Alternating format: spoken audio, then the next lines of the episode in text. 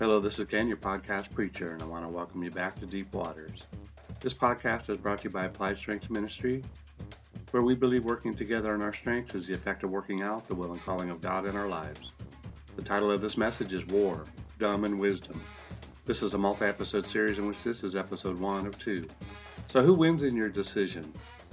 The dumb you, who often acts independently in a spirit of pride and inflated self confidence? Or the wise you, that seeks to communicate and involve others who are added wisdom in your decision making endeavors. Did you know that the dumb you is at war with the wise you? Did you know that the lack of understanding knowledge part of you, and we can all, at some point in time, fall into that box, is at war with the current level of understanding of the knowledge that you have knowledgeable you? Yes, the twin sisters named Stupid and Dumb are at war with you, attacking your communication center. What? Don't we have wars in the natural that tell us that communication, or the lack thereof, wins or loses wars? Listening, hearing, and seeing, when in action, are the greatest weapons we have for fighting this war. So now you know that one of the greatest battles you will face is making wise decisions over dumb ones. And the results you got will tattle and tell you who was zooming who. Look, Ephesians 2 1 3. And you he made alive, who were dead in trespasses and sins in which you once walked according to the course of this world, according to the prince of the power of the air, the spirit who now works in the sons of disobedience, among whom we all once conducted ourselves in the lusts of our flesh, fulfilling the desires of the flesh and of the mind, and were by nature children of wrath, just as the others. Now I already did a message titled Fearsdom, when fear gets confused as wisdom, in which I discuss at length wisdom, knowledge, understanding, and instruction. But so in this case, it's not a repeat of that message. Nope. I got this Easter morning, 2022, and thought I might pull back the veil of war so that you understand which position you are taking in the battle when you operate from the flesh. Look again. Isaiah 55 8. For my thoughts are not your thoughts, nor are your ways my ways, says the Lord. Seems easy enough, although we should have and speak the mind of Christ after we have been authentically born again. We at times reproduce the arm of the flesh, which always leads to the manifestation of stupidity or dumb acts. Look thrice. 1 Corinthians 1.25 Because the foolishness of God is wiser than men, and the weakness of God is stronger than men. This is why I say that if you are authentically born again, then you should, as much depends on you, make wise and prudent decisions, and win the battle against stupidity look forth steep. Proverbs 12:1 Whoever loves instruction loves knowledge, but he who hates correction is stupid. I always thought that was funny to read that word stupid in the Bible, but it's in there. You see, stupidity follows a person who is it all figured out and feels the need to include no one in the affairs of his or her decisions. Think about how many arguments you have had with other people, not with yourself, whereby eventually you came to the conclusion that you were wrong, but continued to defend your position anyways. Is that classified as smart or dumb? Let's see what or how Paul describes this war in your members. Romans 7:23. But I see another law in my members, warring against the law of my mind, and bringing me into captivity to the law of sin which is in my members. Wait, but so I am fighting against myself? Yes, now that you are born again, your old man is fighting against your new man. Now you know where the kid bickering line, stop hitting me, stop hitting me, stop hitting me, came from. Romans 6 6. Knowing this, that our old man was crucified with him, that the body of sin might be done away with, that we should no longer be slaves of sin. Ephesians 4:17. And that you put on the new man, which was created according to God, in true righteousness and holiness. The old man is a dumb old mule, self-willed and all about rebellion type of person. See, even Peter agrees and warns us of the old man. 2 Peter 2:10. And especially those who walk according to the flesh, in the lust of uncleanness and despise authority. They are presumptuous, self-willed. They are not afraid to speak evil of dignitaries. So you see, you can only act one of two ways on this planet regardless of what you do or say about yourself, and regardless of all of what good things you have done. You fall into the new man or the old man category. Now, as a believer, I'm on a journey to recognize this. And so, whenever my old man is tested to manifest, I can pass the test by responding in wisdom, which oftentimes happens by refraining from talking at all. A silent response is sometimes the most difficult one to give, and when we don't, it can also be the most damaging and require years of repair. So now let's see the reality of a dumb tongue through the mouth of James. James 1, 2, 9, 20, 26, 27, 3, 1, 18.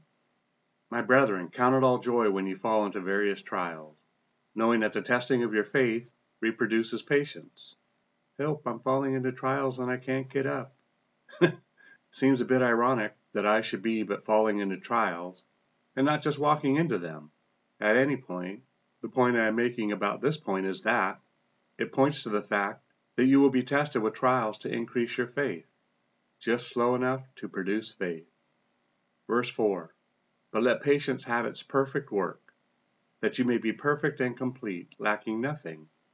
I did a message which in part discusses being perfect, sinless, righteous, blameless, holy, etc. As if we needed more of what seems to be impossible descriptors, right?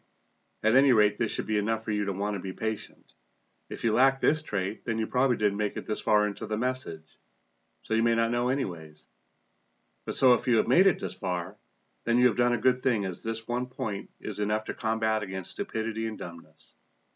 Verse 5 If any of you lacks wisdom, let him ask of God, who gives to all liberally and without reproach, and it will be given to him. But let him ask in faith, with no doubting, for he who doubts is like a wave of the sea, driven and tossed by the wind. For let not that man suppose that he will receive anything from the Lord. He is a double minded man, unstable in all his ways. Okay, so God, this is coming off a little sharp. Can we gently ease into what you are trying to teach us here? I should talk, right? Now, I don't know where James got this analogy other than maybe the Sea of Galilee, but I think about what he may have been watching as he was in the boat with Jesus. Sitting there while Jesus was sleeping on his MyPillow, watching a wave of the sea driven and tossed by the wind. Perhaps he asked, What good does a wave that has no purposeful direction good for? It helps not to get the boat to its intended destination. It just goes wherever the wind decides it should go. Surface confusion. I think about the movie The Perfect Storm, and it still takes my breath away that the ocean can be so unstable, such as to create such enormous waves in what seems like just one minute, and in another be like glass. So, how does this translate into our lives? What does a life of instability look like?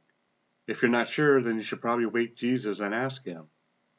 If he's not available, then ask a good buddy who knows you and is paying attention to your life. By the way, Jesus is always available. Now, your good buddy system should include authentically born again believers so that they don't make things worse.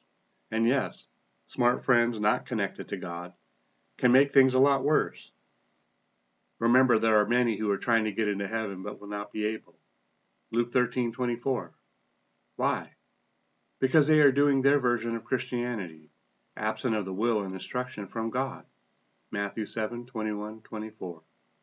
It is these that should be called wave starters, and they do so to feed the winds of confusion that will ensure your situation doesn't get any better, but begins to look like their own, kind of out of control.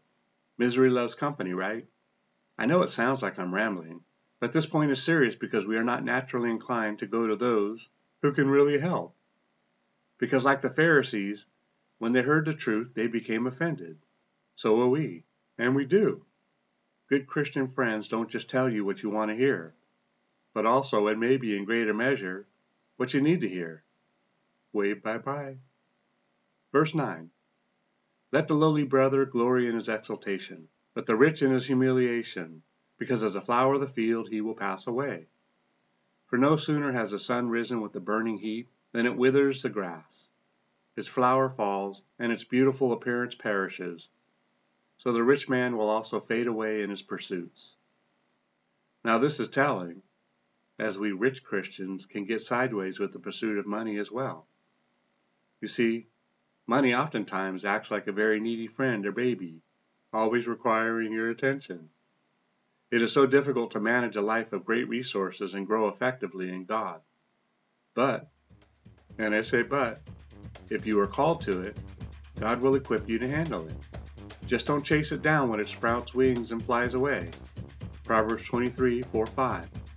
Do not overwork to be rich. Because of your own understanding, cease. Will you set your eyes on that which is not? For riches certainly make themselves wings. They fly away like an eagle towards heaven. Well, that's it for today. Remember, it's not what you find wrong or disagree with regarding these messages, but what you can take away from it. Together, we can do more to impact the kingdom than if we work alone. Let's flip the script and kill, steal, and destroy the works of the enemy and create space for the light of light to shine through into people's lives. Plant a seed and click on the like and subscribe button. Let's build this ministry together. Thanks and see you next time in Deep Waters.